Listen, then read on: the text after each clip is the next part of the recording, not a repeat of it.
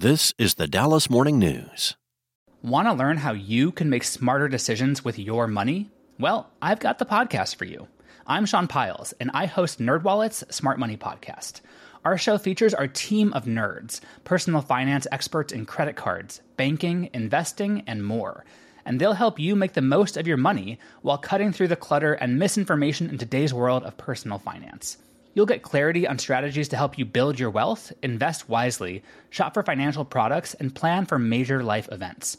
Listen to NerdWallet's Smart Money Podcast wherever you get your podcasts. Hi, I'm food editor Erin Booke, and I host our food podcast at the Dallas Morning News called Eat, Drink, DFW. Each week, we're dropping a segment of the show right here in this feed. If you want to hear the full show and make sure you never miss an episode, then just search for Eat, Drink, DFW wherever you get your podcasts. You'll also find links for it at dallasnews.com slash listen. Happy eating! Welcome back, everyone. Be sure to go to dallasnews.com slash food after this for information on our show and lots of food and drink stories. And you can always share your thoughts with us at eatdrink at dallasnews.com. Later on, we'll be talking about all the fun listener mail we get. But right now, I'm joined by food writers Sarah Blaskovich and Claire Ballor to chat with Sam Guzman. Hi, Sam. Hey, how's Hey, it going? welcome. So tell us a little bit about yourself. So I grew up in Grand Prairie. Oh, Um, yeah. Hi. Cool. You're local.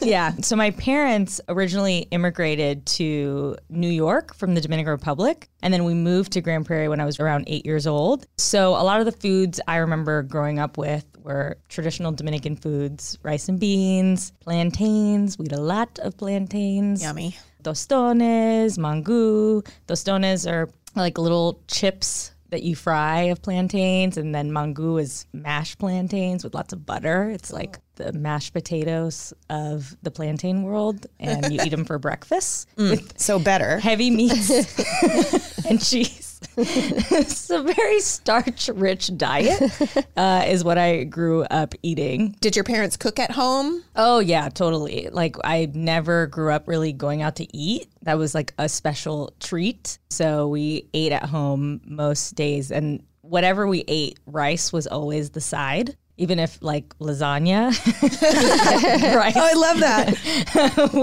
with the side. And then if we had something like special, we would go out to eat. Or my dad loved to like sneak us on a McDonald's run when we were kids. How do you think growing up and eating those specific foods informs how you cook at home? That is really funny um, because I do not usually cook those foods at home. To me, they feel very special. Like my mom makes it better than I do. Yeah. So I don't cook a lot of rice and beans. I call my mom and I'm like, hey, why don't you come over and cook some rice and beans? They're very like comfort foods to me. Yeah. Not like everyday foods. And I definitely eat out a lot more as an adult. So I guess I'm rebelling against all of the food habits they tried to instill in me. I think that's generational too. I also did not grow up eating in restaurants. It was expensive and it was sort of excessive seeming. Yeah. Or so my parents instilled in me as I was growing up. Mm-hmm. You know, now I'm a food writer, even we're all like in the food world, but we take our children to restaurants like a couple times a week. It's just a different relationship with restaurants. It really is. I was just talking about this with my husband over the weekend because we decided on a whim after church, like, oh, hey, let's go on a little outing. Let's go to this diner nearby. It's called Lily's Cafe. It's actually, um, it's Guatemalan, but they have also French toast and stuff like that for kids. And it's probably because I got the whole like Guatemalan plate with like the plantains and skirt steak and stuff like that. But it was pretty pricey, you know? And so afterward, my husband and I were like, man, you know, when we were kids, we just ate at home. And so where do you like to go out to eat now in Dallas? So I recently moved back to Dallas because I was in Austin for the past four years, um, and I'm living in a different neighborhood because I used to live downtown, and now I'm living in Oak Cliff. Now I'm like post pandemic, and I have a newborn. Well, not newborn, a six month old baby, and so we've been pretty cautious. Like it's not like we're hitting up all the spots. But I do like to frequent Oddfellows for like a breakfast run, and they have a nice little outside area so you can stroll up with your stroller. There's this place that my mom, when she comes to watch my son, has been like stopping and bringing me breakfast burritos from. Um, I think it's called El Tapatillo. real good breakfast burritos, tacos, whatever. Chorizo, eggs, cheese blend is good in there. I like that mom found it. Yeah.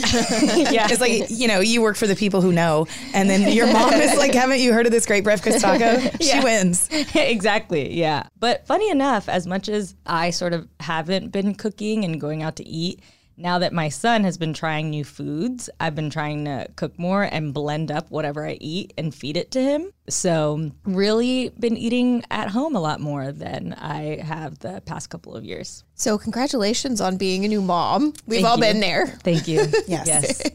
Um, Claire, more recently Yeah, than yeah, the rest, still- rest of us. but Yeah. Still very tired. Still in the weeds. um, we all kind of remember what it was like to be a new mom and also like trying to feed ourselves while feeding a baby. So, how, how do you do that? Or do you? yes, or do you? Or you just choose to sleep? Because that's what I used to do.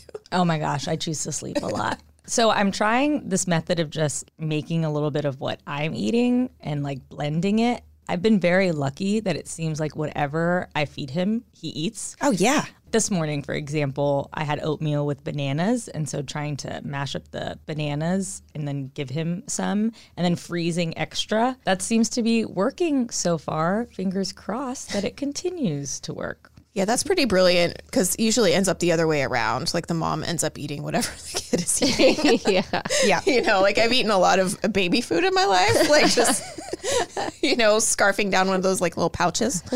Or like you go and you order the chicken fingers and the fries and they only eat one of them. And you're like, well, I paid for that. Yeah. So although I also got myself a whatever, dad and I are both having a chicken finger, darn it, because we bought those. yeah, So stupid. I know. Yeah, we do the same thing. So, Sam, have you taken your baby out to restaurants? So I've taken him out to um, restaurants where there's a patio situation. Oh, right. I'm excited to try inside a restaurant now that he just got his first COVID vaccine, but I have taken him out to a patio so he can scream and cry as loud as he wants and it's not as bad. You just pick the places with like the music that's on medium, not on low. Right. Yeah, And then there's music and like, yeah, there's a kid saying something over there, but nobody's paying attention. Right. exactly. When we're Yeah. entering patio season, which is a great time for parents with small children. Like a holiday. Yeah.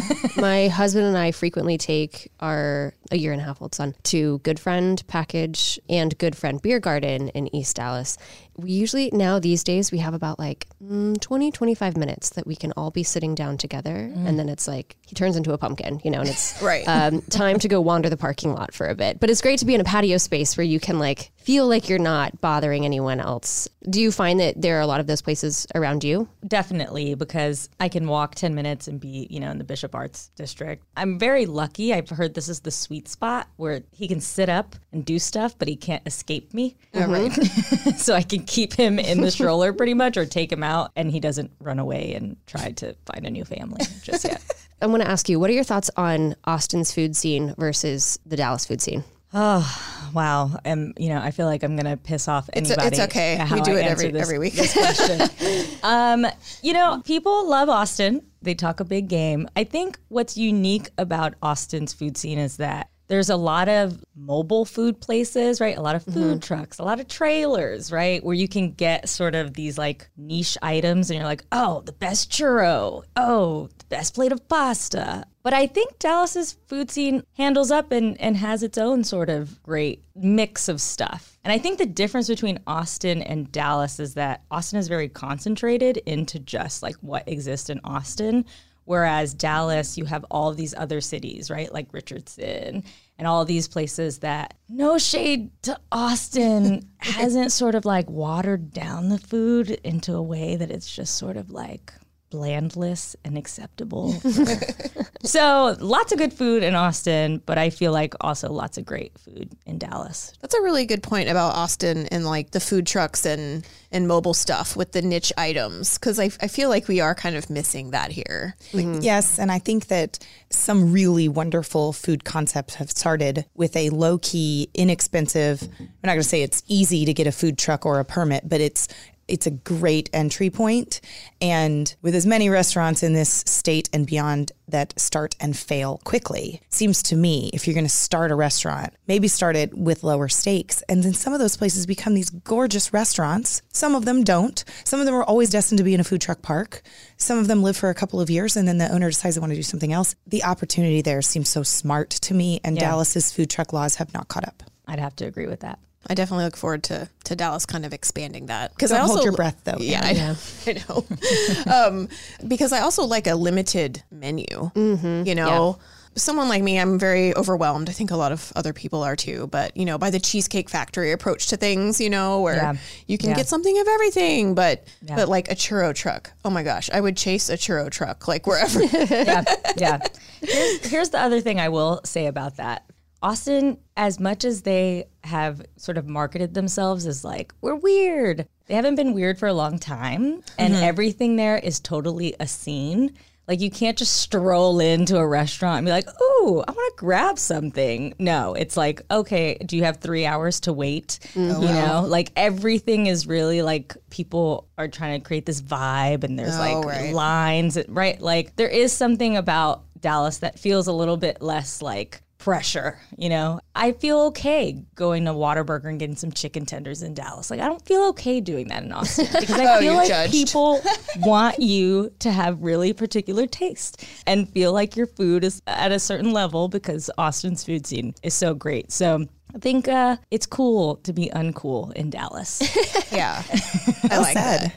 Have you been to Loro here in Dallas? I have not. Okay, so every time I've been to the Loro in Austin, I've had to wait Right, a yes. significant amount of time. Yes. I have never waited once to Yes. go to Loro here. Same, Claire. Exactly. Exactly the same. Yes. It's really funny. I don't know what's behind that. And it's so funny because I've been to it in Austin because I felt like I had need to. to, go. Mm-hmm.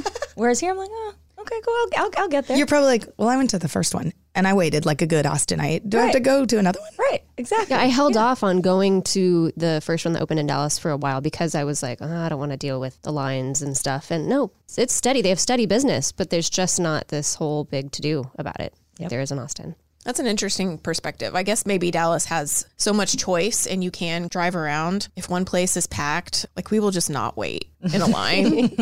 like we drive up somewhere and we're like, no. How long's the wait? 45 minutes? No.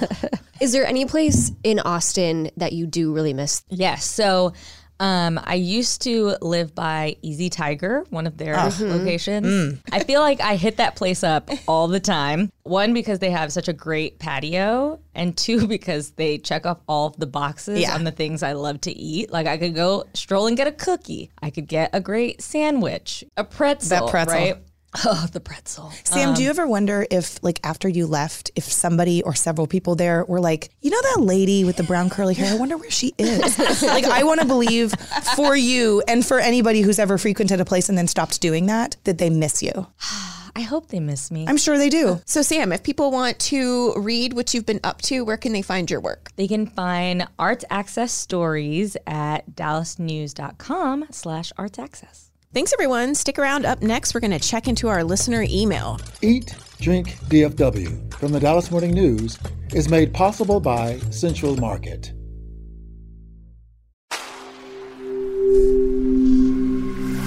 Spoken Layer. Want to learn how you can make smarter decisions with your money? Well, I've got the podcast for you. I'm Sean Pyles, and I host NerdWallet's Smart Money Podcast. Our show features our team of nerds, personal finance experts in credit cards, banking, investing, and more. And they'll help you make the most of your money while cutting through the clutter and misinformation in today's world of personal finance. You'll get clarity on strategies to help you build your wealth, invest wisely, shop for financial products, and plan for major life events. Listen to NerdWallet's Smart Money Podcast wherever you get your podcasts.